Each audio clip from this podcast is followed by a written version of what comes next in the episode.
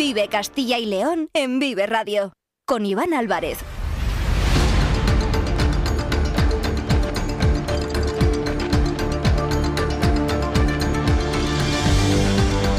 ¿Qué tal? Muy buenas tardes, bienvenidos, bienvenidas a Vive Castilla y León. Son las 2 y cuarto de la tarde, es lunes 4 de diciembre y vamos en directo hasta las 3 en punto en esta sintonía, en la sintonía de Vive Castilla y León, donde llevamos desde la una con Carlos Tabernero contándoles asuntos de interés para nuestra comunidad y sus gentes, que son ustedes. Ahora tenemos 45 minutos por delante para contar muchas más cosas. Nos pueden escuchar a través de la FM de toda la vida en nuestra página web www.viveradio.es, en todas nuestras plataformas de streaming y de podcast y en las redes sociales de Vive Radio, con el sonido perfecto de nuestro técnico Ángel de Jesús. En el día de hoy vamos a seguir hablando de discapacidad porque como les contábamos el viernes, ayer domingo, día 3 de diciembre, se conmemoraba en todo el planeta el Día Internacional de las Personas con Discapacidad. Enseguida vamos a abordar este asunto porque esta tarde se celebra en Palencia la gala de los premios solidarios COCENFE Castilla y León. También les vamos a presentar los datos del paro en nuestra comunidad del mes de noviembre que se han conocido esta misma mañana y también les vamos a hablar de salarios en nuestra región, cuánto cobran los trabajadores de Castilla y León. Vamos a abordar un asunto del que se va a hablar mucho durante los próximos días en nuestra comunidad, que tiene que ver con la sanidad animal y que tiene también como telón de fondo los veterinarios, los veterinarios públicos y aquellos que también desarrollan su función de manera privada. Y les vamos a presentar un camino natural. Con todo esto y con más asuntos vamos en directo hasta las 3 de la tarde. Son las 2 y 17 minutos. Están escuchando Vive Castilla y León. Comenzamos. Vive Castilla y León en Vive Radio.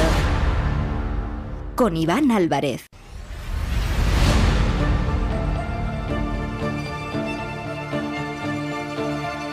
Y como les decía, ayer domingo, día 3 de diciembre, se conmemoró en todo el planeta el Día Internacional de las Personas con Discapacidad. El viernes dedicamos un gran espacio en Vive Castilla y León a esta fecha. Hablamos en esta sintonía con el presidente de Impulsa Igualdad de nuestra comunidad, con Francisco Sardón, como cabeza visible de esta entidad que trabaja desde hace muchos años por los derechos de las personas con discapacidad en nuestra comunidad. Y también conocimos el proyecto ALBA, promovido por Aspaín, que fomenta la formación y la inserción sociolaboral de las mujeres con discapacidad en el mundo rural. En Castilla y León viven alrededor de 250.000 personas con discapacidad. El objetivo por el que fue fijada esta fecha del 3 de diciembre es promover los derechos y el bienestar de las personas con discapacidades en todos los ámbitos de la sociedad y su desarrollo, así como concienciar sobre su situación en todos los aspectos de la vida política, social económica y cultural. Los actos para conmemorar el Día Internacional de las Personas con Discapacidad se siguen desarrollando. Esta tarde se celebra la decimotercera gala Premios Solidarios de COCENFE Castilla y León en el Teatro Principal de Palencia. Unos premios que tratan de visibilizar y reconocer el excelente trabajo realizado tanto por empresas, administraciones y también por particulares en relación con la discapacidad. Este año el jurado ha fallado a favor de la unidad de estrategias de afrontamiento activo del dolor en atención primaria. Otro de los premiados es Luipi, un joven activista onubense que lucha día a día para paliar los estragos de una lesión modular. También recibirá un galardón José Antonio Junca Ubierna, comprometido con los derechos de las personas con discapacidad desde hace 45 años. Y un reconocimiento también para Berretes, un obrador de pastelería inclusivo en la ciudad de Salamanca. Saludamos a su propietaria, Blanca Hernández. ¿Qué tal? Muy buenas tardes. Hola, buenas tardes. Lo primero, Blanca, felicitarte, darte la enhorabuena. Muchísimas gracias. Premio a la empresa comprometida con la inserción sociolaboral de las personas con discapacidad. Cuéntanos, ¿qué se siente al ser reconocido de esta manera? Bueno, pues es un orgullo que no, no esperábamos recibirlo y menos siendo tan jóvenes, entonces pues eso es un super orgullo, vamos. Eh, ¿por qué? O sea, cuéntale primero a la gente, ¿dónde está Berretes? ¿Dónde lo podemos encontrar? ¿Y qué es? ¿Qué es esta pastelería que os autodenomináis vosotros mismos como un obrador de pastelería inclusivo? Pues Berretes está en Salamanca, en la calle Gómez Ulla. Y nos pueden encontrar sobre todo por redes sociales, que nos movemos muchísimo, y también en nuestra página web, en berretes.es. Es una tienda online, hemos también implantado ese método nuevo de trabajo en el que se, se hacen todos los pedidos a través de una página web, que es algo bastante novedoso en Castilla y León, pero también pues nos ayudaba mucho con, con todo el tema de la gestión. Nos denominamos un, un centro especial de empleo eh, en el que trabajan solo personas con discapacidad y realmente Berretes es simplemente un, obrador de pastelería, pero con esa especialidad eh, de que trabajan personas con discapacidad. Mm. Comentabas que eh, muy orgullosos de recibir este premio porque sois bastante jóvenes, lleváis pues eh, poco más de un año, desde febrero del año 2022. ¿Y cómo surge esta idea de generar un obrador de pastelería en el que toda la plantilla presenta algún tipo de discapacidad? Bueno, pues fue eh, desde hace muchos años. Yo tengo, bueno, yo tengo un hermano con síndrome de Down, entonces la discapacidad para mí es algo con lo que llevo viviendo toda mi vida. Y siempre que pensaba en montar algo por mi cuenta, fuera lo que fuera, pensaba en que iba, quería dar una oportunidad a personas con discapacidad, porque gracias a mi hermano he podido ser voluntaria en muchas entidades, he trabajado también en algunas entidades como profesora de cocina y en talleres de ese estilo y veía que me encantaba y aparte pues que, tenían muchísimas capacidades que la sociedad por lo que sea, no les mm. estaba dejando demostrar. Entonces, bueno, eh, surgió un poco por ahí. Primero fue la idea de haga lo que haga, va a haber personas con discapacidad y después, bueno, pues fui desarrollando el hobby de la pastelería que poco a poco se convirtió en una profesión para mí. Entonces, bueno, pues llegó un punto en el que dije, madre mía, vamos a juntar estas dos cosas y vamos a hacer un bombazo. Y, y bueno, pues así fue un poco la historia. ¿Cuántas personas forman parte actualmente de la plantilla de Berretes? Bueno, pues eh, somos de ocho en total. Lo que pasa es que, bueno, uno es mi socio y otro soy yo y el resto son seis trabajadores con discapacidad. Seis trabajadores con discapacidad que, si no me equivoco, presentan varios tipos de discapacidad, ¿no? Discapacidad física, sensorial, hmm. intelectual. Es algo que también queríais eh, poner el foco sobre ello, en el que no solo fuera un tipo de discapacidad, sino que cada persona presentara alguna en particular. Sí, es verdad que veníamos observando, pues por el tipo de entidades con las que trabajábamos, que eran sobre todo entidades de, personas con discapacidad intelectual, veíamos que tenían menos oportunidades laborales, que lo fácil para las empresas era coger a una persona pues, que tenía una discapacidad física, que era una pequeña discapacidad por, por derivada de alguna enfermedad o de algún problema físico, pero lo difícil era que contrataran a personas con discapacidad intelectual.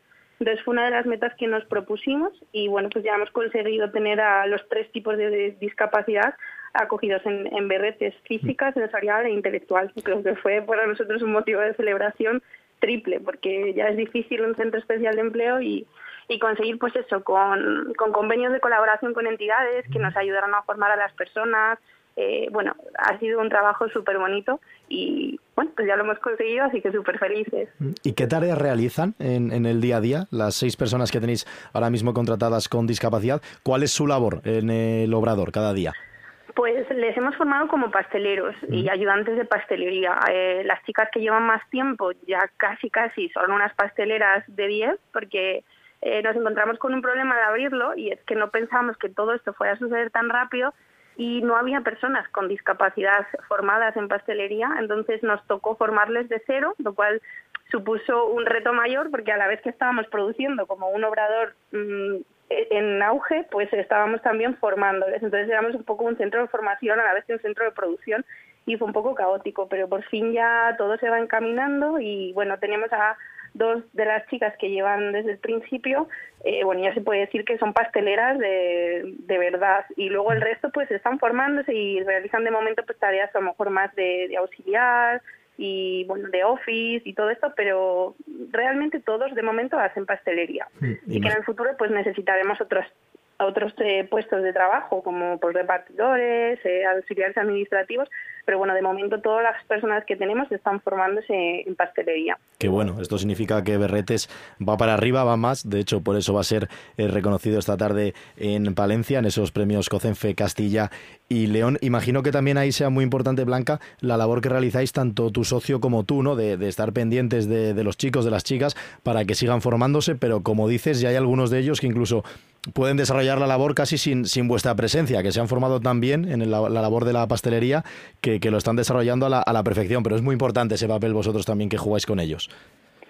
Sí, la verdad que, que, bueno, al principio sí que teníamos que estar más pendientes, pero ahora por suerte, eh, bueno, dos de ellas ya pueden encargarse muy bien del obrador. De hecho, eh, era necesario, porque yo cada vez tengo que hacer más tareas de gestión, más tareas de control de clientes, tengo que estar más veces fuera del obrador, entonces yo ahí ya me puedo ir y el obrador sigue funcionando con normalidad. Entonces, ha sido un trabajo de fondo durante este año y pico, pero bueno, ya estamos súper orgullosos de lo que hemos conseguido. Y sí que es verdad que es un proceso de formación constante, pero porque también nos gusta innovar en productos, entonces cada vez que hacemos una nueva receta, pues hay que formar a las chicas en esa nueva receta o cada vez que desarrollamos algo nuevo en la web, pues que entiendan cómo se hacen los pedidos por la web para podérselos explicar a los clientes, pero bueno, sí, o sea, muy, muy orgullosos de, todo el currazo que nos hemos pegado porque ha merecido la pena muchísimo. Y, no es para menos, hay que estar orgulloso. Además también la sensibilización, ¿no? Que lo ponías en valor eh, al principio, que realizáis también a través de las redes sociales, para poner en valor el trabajo que realizáis vosotros y también que realizan todas las personas que trabajan en el obrador. A través de las redes sociales se puede ver, se pueden seguir no solo las recetas, sino cómo aprenden y cómo trabajan, que se están formando de una manera increíble.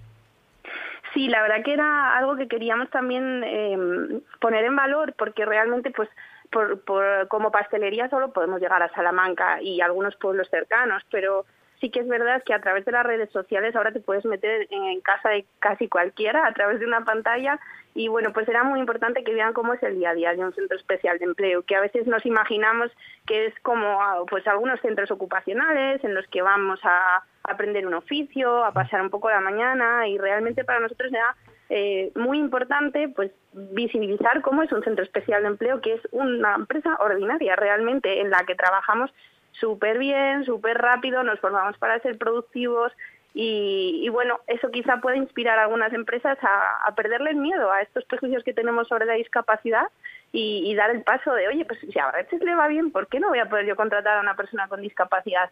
Y también, bueno, pues que en el día a día nuestros clientes aprendan a trabajar, a, a pedir a nuestros empleados cómo, cómo les pueden atender, porque, por ejemplo, tenemos dos personas con discapacidad auditiva. Bueno, pues para nosotros es importante visibilizar eso en redes sociales para que cuando lleguen al obrador sepan cómo interactuar con, con esas dos eh, esas dos empleadas. Entonces, bueno, son, son un trabajo de fondo también el tema de las redes sociales que lleva bastante tiempo, pero también nos reportan, pues eso, muchísimas alegrías porque podemos llegar a muchísimas más personas que, que solamente con nuestros pasteles. Es muy importante ¿eh? la labor que realizáis, eh, Blanca, por eso esta tarde vais a ser reconocidos en esa gala que se celebra en Palencia, la gala Premios Solidarios de Cocenfe Castilla y León, donde vais a recibir un premio más que merecido, como digo. Además, estoy ahora mismo eh, consultando vuestra página web, en berretes.es. Se me está haciendo la boca agua, todavía no he comido, así que merece la pena buscarlo tanto en la página web como en las diferentes redes sociales de este obrador de pastelería inclusivo, como bien ha definido Blanca. Un centro especial de empleo que se encuentra en la calle Gómez Ulla, número 40, en Salamanca, pero que también se realizan envíos tanto en la propia ciudad como a nivel nacional. Queríamos solicitarte, Blanca, queríamos conocer eh, qué era Berretes y la la verdad es que nos lo has contado de manera increíble y ojalá esto sirva también, después de escucharte, para inspirar a otras empresas a que pierdan ese miedo por contratar a personas con discapacidad que son igual de válidas o más que el resto de personas. Blanca, enhorabuena y muchas gracias. Muchísimas gracias, de verdad, gracias. Seguimos, son las 2 y 29 minutos, vamos hasta las 3. Sabemos a rosquilla y a miel, a vino, cerveza y gaseosa Sabemos que a ratos eres de tomate y berenjena y a ratos de jamón, chorizo y buen queso. Sabemos a capricho, delicia o trigo limpio. Sabemos que siempre te sabemos bien. Somos naturales, artesanos y auténticos. Somos Alimentos de Segovia. Nuestras costumbres y nuestros valores, nuestro alimento. Diputación de Segovia. Vive Castilla y León en Vive Radio. Con Iván Álvarez.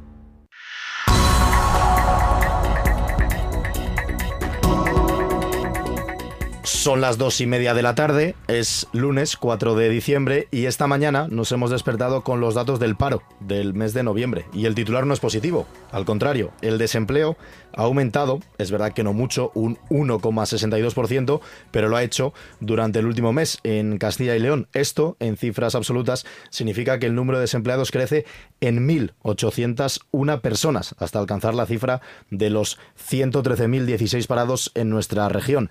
El dato de Castilla y León es contrario a la media nacional, donde se ha registrado una caída del paro del 0,89% en todo el país, con 2.700.000 parados en España. Hay que destacar que el incremento de desempleos en nuestra comunidad es el segundo más importante de España, solo por detrás del 4,2% de las Islas Baleares. Son datos que ha publicado hoy el Ministerio de Trabajo y Economía Social y que Carlos Tabernero aportan más cifras, más números, que merecen poner el foco sobre ellos porque son un síntoma de la situación laboral en Castilla y León. Vamos, si te parece, Iván, a desgranar esos datos y comenzamos haciéndolo por uno que llama poderosamente la atención. En nuestra región se firmaron 52.000 contratos durante el mes de noviembre, un 21% menos respecto a octubre. La bajada es pronunciada y choca desde luego con los datos registrados durante el resto del 2023. En términos interanuales, se ha producido además una caída del desempleo en la comunidad del 8%, ya que en los últimos 12 meses un total de 9.900 castellanos y leoneses abandonaron las listas del paro. Vamos a poner la lupa en diferentes parámetros, Carlos. En cuanto a género, ¿hay más desempleados hombres o mujeres?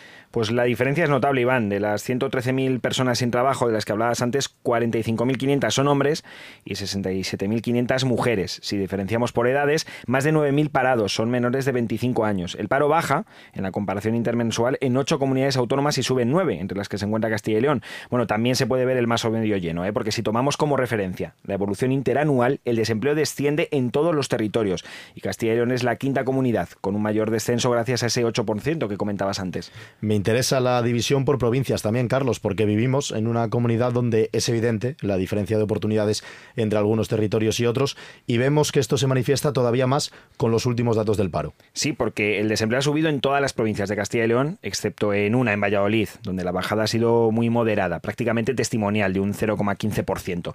Traducido al castellano, y en esta comunidad mejor que en ninguna, significa que durante noviembre 37 personas han encontrado un puesto de trabajo en la provincia de Valladolid. En el resto, las cifras no son positivas. ¿eh?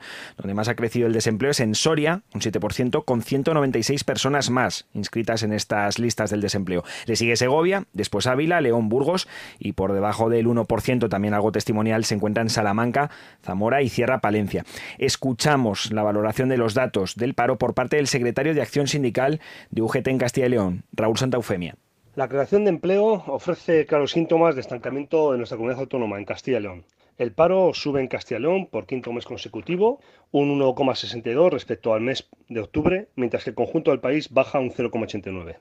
Se trata que en Castilla y León somos el segundo mayor incremento del país en términos relativos, solo por detrás de Baleares y el primero en cifras absolutas. Por edades, el paro se acude fuertemente a los jóvenes, quienes experimentan una subida del 2,3%, siendo una sangría totalmente contundente mes a mes, año tras año en Castilla y León, el sesgo de edad en el paro juvenil. En la misma línea se encuentra la opinión del otro sindicato mayoritario de la Comunidad de Comisiones Obreras, que en la voz de su secretaria de Empleo en Castilla y León, de Nieves Granados, califica los datos como catastróficos. Noviembre es otro mes que no trae buenos datos para Castilla y León. En un momento en el que hay un crecimiento económico y una buena evolución del mercado, en Castilla y León echamos de menos o acusamos la falta de políticas activas de empleo coherentes políticas activas que vayan a favorecer a, los jóvenes, a los parados de larga duración. El porcentaje de jóvenes en desempleo ha variado en un año un 0,05%, lo cual es poquísimo. En España se está creando empleo, hay más de 500.000 puestos de trabajo y además puestos de empleo de calidad en este año 23 y en Castilla y León pues nos seguimos quedando a la cola. Hemos perdido 7.000 afiliados este mes eh, por unos 11.000 que ha perdido el conjunto del Estado. Me parece un dato catastrófico. Como se pueden imaginar, la valoración por parte del gobierno regional es toda la contraria. Desde la Junta se centran en poner en valor los datos interanuales, que son los positivos, con una caída del desempleo en 2023. Escuchamos al respecto al secretario general de la Consejería de Industria, Comercio y Empleo, Alberto Díaz Pico.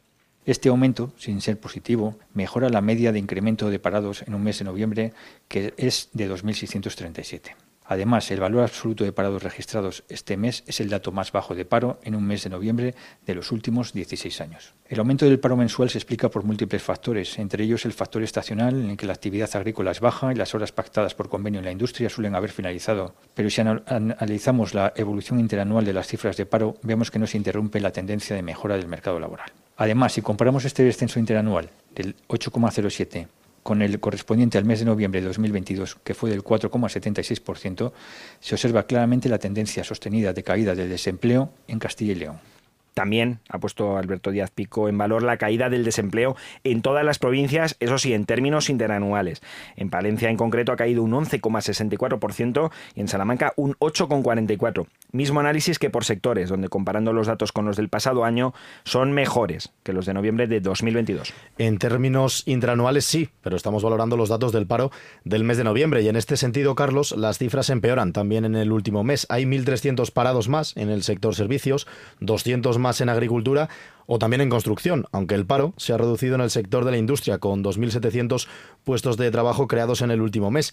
Y un último apunte, también han bajado en noviembre los afiliados a la seguridad social un 0,7%, con 7.011 afiliados menos. Actualmente existen 962.000 afiliados a la Seguridad Social en nuestra comunidad, una caída autonómica que está en la tendencia general de España, que experimentó una bajada del 0,06%, con cerca de 21 millones de afiliados. Sobre el dato de hace un año, Castilla y León registró un repunte del 2,1%, cuatro décimas por debajo del 2,5% nacional de mayores afiliados a la Seguridad Social. El Ministerio destacó que en el periodo enero-noviembre se han creado más empleo que en 2022, hasta el punto que la Seguridad Social suma 510.000 empleos desde el inicio del año. En la comunidad, por su parte, el 80% de los afiliados se correspondió con el régimen general, con 776.000 personas, mientras que el 19% restante fueron autónomos, 186.000. Carlos, muchas gracias. A ti, Iván. Y vamos a seguir hablando de trabajo, porque tras conocer los datos del paro y el número de afiliados a la Seguridad Social, viene a cuento destacar una información que se ha publicado durante el fin de semana en los periódicos de Promecal Información firmada por David Alonso, jefe de sección de Castilla y León en los periódicos de Promecal. David, buenas tardes. Buenas tardes, Iván, ¿qué tal? Una noticia, compañero, que en este caso es positiva, porque los salarios de los trabajadores de Castilla y León rompieron el pasado año la barrera de los 2.000 euros brutos al mes por primera vez en la historia. Así es, buenas noticias para los salarios de los trabajadores de Castilla y León, que, como bien has comentado, por primera vez en la historia las nóminas en la comunidad superaron esa barrera psicológica, ese techo de cristal de los 2.000 eh, euros brutos al mes y cerraron 2020 en 2.076 euros brutos mensuales. Recordemos que se trata de datos de nóminas en bruto, es decir, que luego hay que quitarle cotizaciones sociales, contingencias comunes y, otros asuntos. Esta cifra que la proporcionó el Instituto Nacional de Estadística de, deja a Castilla y León un poco más cerca de la media nacional, que fijó el salario medio bruto mensual en España en 2.128 euros, es decir, unos 50 euros más que en la comunidad. Esta diferencia, por ejemplo, en el 2021 era de casi 100 euros, por lo que los sueldos en la región van convergiendo, se van acercando a los que reciben el conjunto de los trabajadores del país. Esta menor diferencia entre España y Castilla y León viene motivada porque en Castilla y León el salario medio creció un 4,6% el pasado año, mientras que a nivel nacional solo lo hizo un 2%. Todo ello, claro está, porque las subidas salariales acordadas en las mesas de negociación aquí en Castilla y León han sido superiores a las del resto del Estado español, algo que se enmarca como uno de los grandes objetivos que se fijaron patronales y sindicatos con la transposición en verano del quinto acuerdo marco de negociación colectiva. Si fijamos los datos y los comparamos con otras comunidades autónomas, ¿cómo estamos, David, en Castilla y León? Pues mira, esos 2.076 euros brutos eh, mensuales sitúan a Castilla y León como la novena comunidad con mejor salario del conjunto de España en 2022. O como la novena con peor salario. Depende cómo se quiera mirar, porque la estadística del INE deja a Castilla y León justamente en el medio de la tabla. Con respecto a las comunidades más potentes salarialmente, que son pues, las que todos nos imaginamos, País Vasco, Madrid o Cataluña, la diferencia se ha agravado. Es decir, que la brecha de salarios entre Castilla y León y estas tres regiones cada vez es más grande.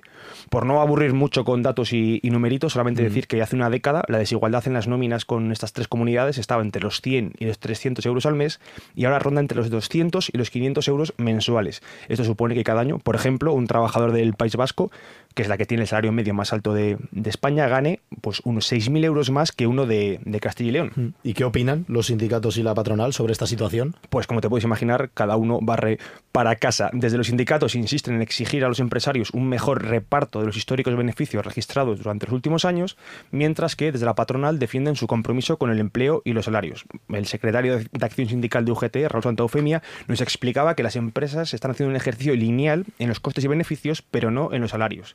En esta misma línea, el secretario de Acción Sindical de Comisiones Obreras, Fernando Fraile, aseguraba que lo que estamos viendo es que la subida de los salarios de los equipos directivos frente a la de los trabajadores está totalmente desproporcionada. Y ya desde la parte empresarial, la secretaria general de COE Castilla y León, que es Teresa Cetulio, celebraba como una buena noticia esa convergencia salarial con la media española y nos explicaba que el sector empresarial lo que está haciendo es un gran esfuerzo para garantizar el empleo y la economía en Castilla y León. Bueno, pues David nos lo acaba de resumir en la sintonía de Vive Castilla y León. Como les digo, pueden encontrar esta información, esta noticia más ampliada, en los diferentes periódicos de Promecal, firmada por el propio David Alonso, al que le agradecemos que también haya extendido esta noticia a la sintonía de Vive Radio. David, compañero, muchas gracias. A ti un saludo, buenas tardes. Quedan 20 minutos para las 3 de la tarde. Vamos a conectar con nuestro compañero Jaime Sánchez Cuellar para hablar de una última hora relacionada con el mundo de la ganadería. La Junta de Castilla y León impulsa las inversiones y obras de tu ayuntamiento para que tengas unos servicios e infraestructuras modernas, eficaces y sostenibles. Porque nos importas, porque te lo mereces. En tu pueblo o en tu ciudad, aquí invierte Junta de Castilla y León. Vive Castilla y León en Vive Radio. Con Iván Álvarez.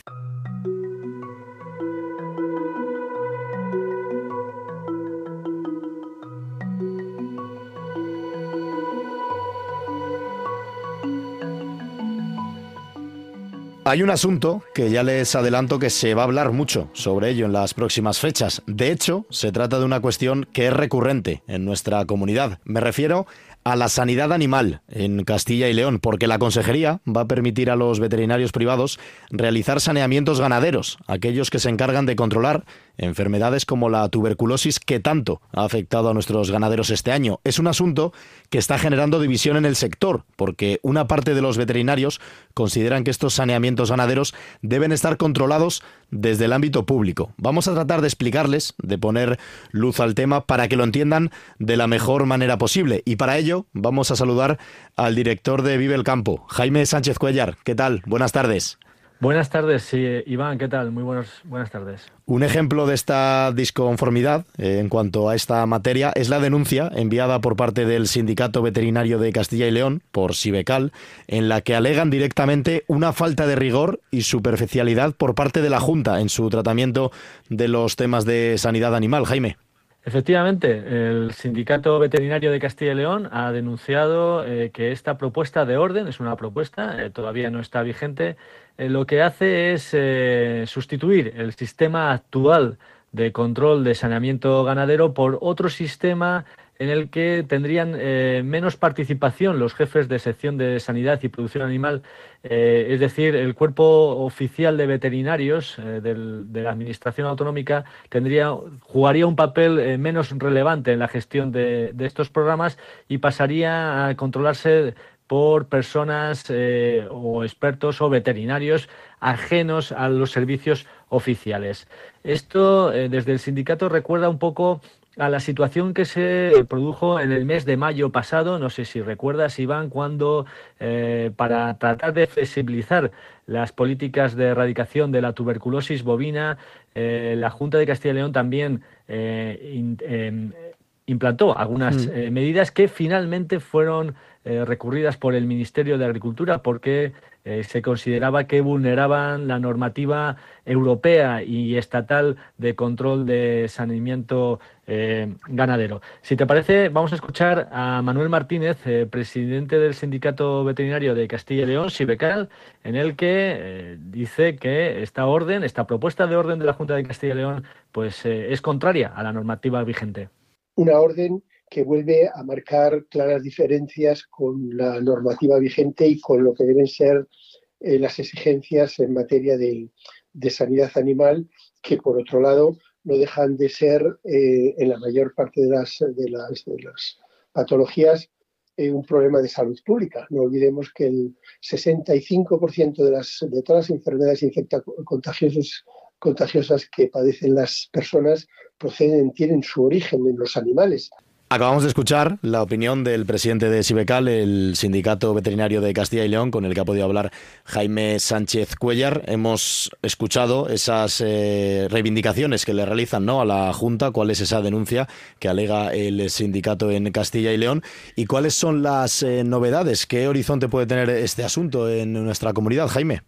Hablabas al principio, Iván, de la posibilidad de que personal eh, de veterinario privado pueda intervenir en las eh, políticas de saneamiento ganadero. Esa es una de las eh, novedades, ¿vale? pero si te parece, vamos a repasar exactamente los principales puntos de esta mm. orden. Em, en principio, los cambios son que se podría haber un director regional y un coordinador provincial de gestión de las campañas de saneamiento ganadero. Eh, en principio, estas personas no tienen por qué, según la redacción de la orden, no tienen por qué ser veterinarios y son nombrados eh, por la eh, Administración, por el titular de la Dirección General con competencia en materia de sanidad animal. De esta forma, entiende Sibecal que em, se deshabilita a, los, a los veterinarios oficiales para coordinar, para hacer esta labor de coordinación de, las campañas de saneamiento ganadero. Eh, en segundo lugar, lo hemos mencionado, eh, podrían colaborar en las campañas de saneamiento ganadero eh, no solo los veterinarios de los servicios públicos oficiales, sino veterinarios privados. Para ello tienen que registrarse y tienen que estar habilitados por la Administración autonómica. Un tercer aspecto que también es importante y que se refiere a que, eh, por ejemplo, eh, cuando se trasladen terneros de cebo eh, para, para a, un nuevo destino, mm. la prueba, las pruebas de control sanitario se realicen en destino, no en origen. Esto para el sindicato Sibecal es una temeridad imagínate que alguien tenga COVID, pues lo suyo es que antes de salir de su casa se haga la prueba y no después de estar en una fiesta. Si la, prueba se hace después de salir de la fiesta ya no tiene gracia Estamos pendientes de recoger la posición de la Junta de Castilla y León sobre esta orden que en principio atiende eh, las reivindicaciones que le habían trasladado eh, el, movimiento ganadero, eh, las organizaciones ganaderas de Salamanca, en la línea de tratar de flexibilizar la política de saneamiento ganadero con relación principalmente a esta enfermedad de la tuberculosis bovina. La verdad es que desde el sindicato Sibecal eh, se considera que eh, esta orden pues, no, mejora la ejecución de los planes y programas sanitarios en Castilla y León, eh, desprecia un poco las bases de epidemiología veterinaria como ciencia que estudia la enfermedad en las poblaciones animales y, vacía de contenido, y esta es un poco su principal crítica, eh, los puestos clave para la coordinación de la sanidad animal, tanto a nivel regional como provincial. Para ello supone un claro retroceso en la evolución de los estándares eh, sanitarios y supone un claro retroceso en la evolución de los estándares sanitarios de Castilla y León, que ha sido eh, una referencia, aseguran desde el sindicato, en los programas de vigilancia, control y erradicación a nivel estatal. Escuchamos por última vez a Manuel Martínez hablando precisamente de los peligros de la gestión privada de la sanidad ganadera. Que todos los planes y los programas relativos a la gestión de la sanidad animal pueden pasar a manos de, personas eh, que, nombren políticamente en lugar de técnicamente y científicamente, que es en las manos que se encuentran ahora, que son, como no puede ser de otra forma, de los, de los veterinarios, de los veterinarios empleados públicos, funcionarios en este caso, que tienen unas responsabilidades, unas obligaciones y, bueno, pues eh, unas, unas penalizaciones en el caso de que eh, se incumpla la normativa. Pues ya hemos escuchado la opinión, la valoración que se realiza por parte de Sibecal, del Sindicato Veterinario de Castilla y León, y a partir de mañana a las 7 y 10 en la sintonía de Vive el Campo con Jaime Sánchez Cuellar van a poder escuchar de forma más ampliada cuál es la situación, pero el titular es ese. La Consejería va a permitir a los veterinarios privados realizar saneamientos ganaderos, algo que tiene dividido al sector porque muchos veterinarios reclaman que esto se realice desde el ámbito público. Muchísimas gracias gracias por contarnos cuál es la última hora, Jaime, y estaremos pendientes durante toda la semana porque seguro que es un tema que va a traer cola y que va a haber muchas novedades. Compañero, muchas gracias. Hasta mañana. Gracias, gracias a vosotros, Iván. Efectivamente, hay que estar pendientes porque no descarto que el Ministerio de Agricultura se vuelva a pronunciar al respecto y pueda generar de nuevo tensiones eh, políticas, digámoslo así, eh, igual que ocurrió en el mes de mayo. Iván, muchas gracias. Un abrazo. Quizá buscas el ruido del caudal de un río, o tal vez prefieres encontrarte con la paz monumental de un silencio enclaustrado. A lo mejor eres de esas personas que tienen un buen gusto, capaz de catar sabores únicos. Caminas, pedaleas o corres, pero siempre tienes claro dónde ir. Y sabes que aquí tenemos tu calma, tu locura, tu patrimonio, todo lo que eres, todo lo que quieres, sin ir más lejos provincia de Segovia, naturalmente. Vive Castilla y León en Vive Radio con Iván Álvarez.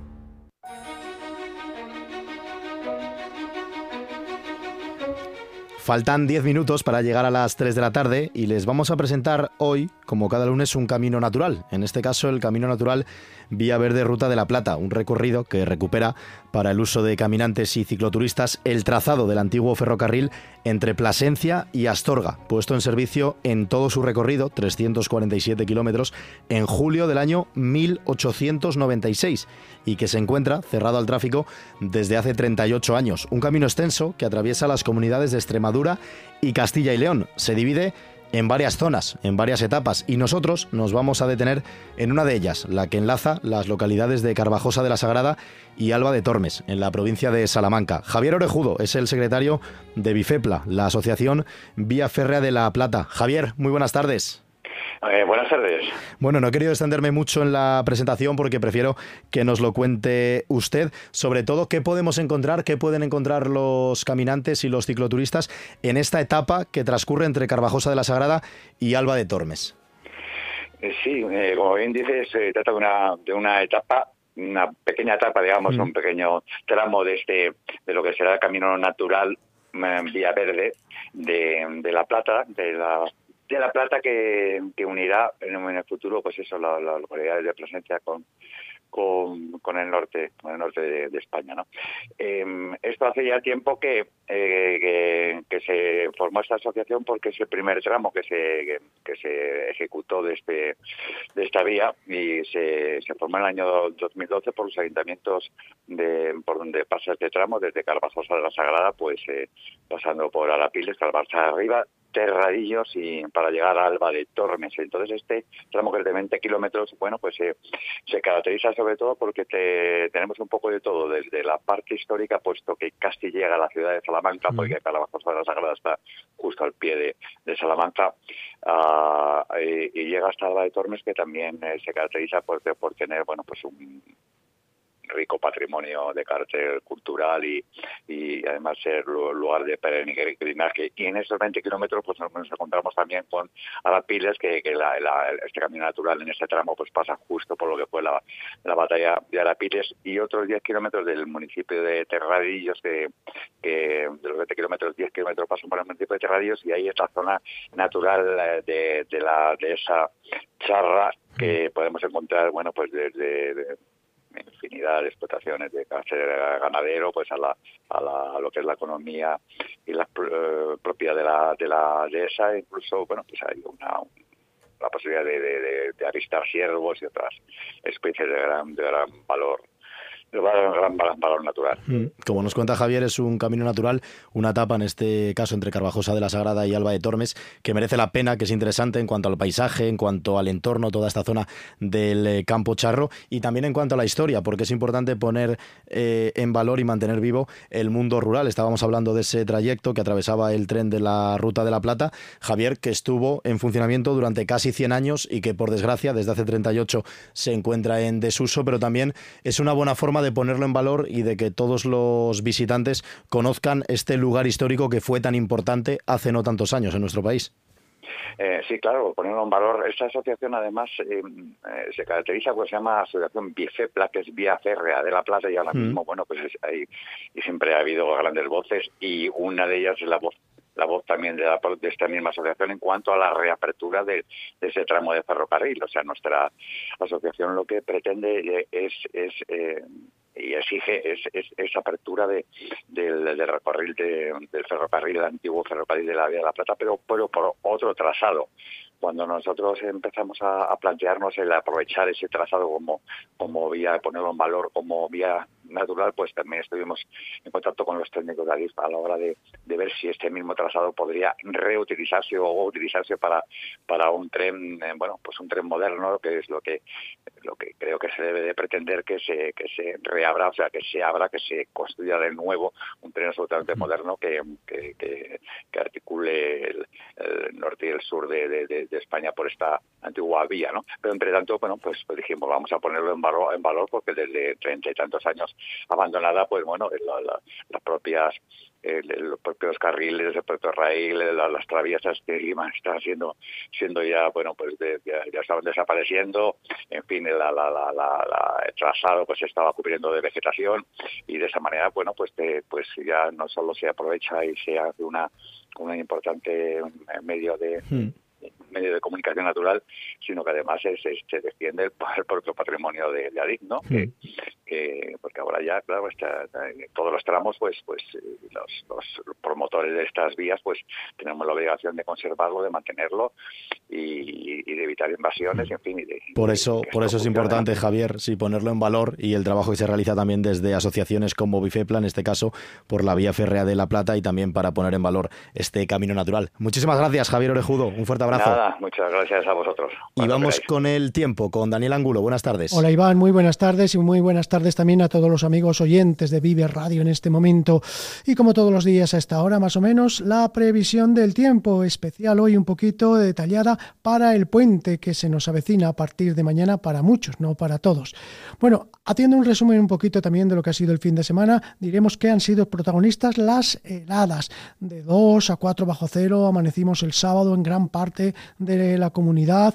Heladas que por otra parte son típicas de esta época. Ya dijimos el otro día, el día que comenzaba precisamente diciembre, que diciembre desde el punto de vista climatológico o meteorológico es un mes de invierno y por lo tanto hay que esperar ya pues que haga frío en este mes como es lógico. Bueno, tuvimos las heladas y ayer ya tuvimos ese aumento de nubosidad que se iba produciendo por el oeste de tal forma que ya por la tarde a primeras horas llegaban las lluvias a las provincias del oeste, a León, Salamanca y luego las lluvias a medianoche durante la noche se extendieron al resto. Y también esta madrugada hemos tenido el paso de otro frente que nos ha dejado, pues, eh, bueno, cantidades, digamos, discretas, ¿no? No han sido muy importantes. Así, fuera de mm, las capitales de provincia, donde más ha llovido ha sido en Monterrubio de la Demanda, en Burgos, que han caído 8 litros por metro cuadrado, Cervera de Pisuerga, en el norte de Palencia, que han caído también 7 litros y media, Villablino, en el León, 7,6 6 ha sido, y donde más, más la cantidad ha sido en Vinuesa, provincia de Soria. Hemos dado eh, localidades de distintas eh, provincias, como hemos visto, y lo que digo, donde más ha llovido, en Vinuesa, en Soria, el norte de Soria. En, en, capitales, pues muy poco, dos litros en Valladolid, 3, eh, casi 3,7 en Burgos, casi 4 litros, 2 también en Soria y 0,2, 1 en el resto de las capitales de provincia. En Salamanca apenas eh, llovió, medio litro por metro cuadrado durante esta madrugada. Temperaturas mínimas, bueno, pues han sido también un poco más frescas, 4 ha sido la mínima de Burgos, 4,4 en León, 7,2 de mínima ha habido en Zamora, 6,6 en Salamanca, 5 en Valladolid, 3,3 en Palencia, 5,3 en Segovia, 3 y medio en Ávila de mínima y dos y medio la más baja en Soria. Para las próximas horas, bueno, pues tenemos un poquito de tranquilidad. Tras ese paso de ese frente, que como digo nos cruzaba a primeras horas de esta mañana, pues esta tarde vamos a seguir teniendo nubes y claros, con tendencia a quedarse los cielos despejados en la próxima noche. Pero ojo, porque eso va a facilitar las nieblas. Ya de hecho, en la madrugada se van a ir formando nieblas por el oeste, suroeste de Burgos, por el Valle del Duero, por el Valle del Pisuerga. Luego las nieblas serán extensas en todo el sur de, de Palencia, toda la provincia de Valladolid, el norte, nordeste de Salamanca, prácticamente en la mitad sur de la comunidad es donde las nieblas van a ser persistentes y con las cuales vamos a amanecer en la jornada de mañana. Nieblas que eso sí, bueno, pues se irán levantando. Es típico, puesto que mañana vamos a tener el anticiclón colocado encima de nosotros. Y ahora, con anticiclón, cuando hay estabilidad, ya que en el anticiclón hay subsidencia, los vientos bajan de, las capas altas hacia las bajas, pues se favorece las nieblas. Heladas y nieblas, eso es lo que vamos a tener mañana al amanecer. Luego ya irán levantando las nieblas, se irán quedando los cielos poco nubosos. Mañana va a ser una jornada de transición en espera pues, de nuevos frentes. Pero mañana mm, sin lluvias, algunas lluvias de madrugada por el nordeste, norte de Burgos y norte de Soria, pero en el resto, como he dicho, las nieblas, las heladas y luego nubes con claros. Pero mañana temperaturas aún bajas. El miércoles van a subir las temperaturas. Vamos a tener amanecer también con heladas, pero luego irá aumentando la nubosidad. Irán entrando nubes por el oeste, se irán cubriendo los cielos, por la tarde cielos cubiertos y muy nubosos y empezará a llover por el oeste. Lluvias que anteceden a lo que sí será una jornada muy lluviosa que será el próximo jueves. El jueves lluvias desde la madrugada, chaparrones, en definitiva un ambiente muy revuelto. Todo eso lo iremos detallando. Nada más, buenas tardes a todos.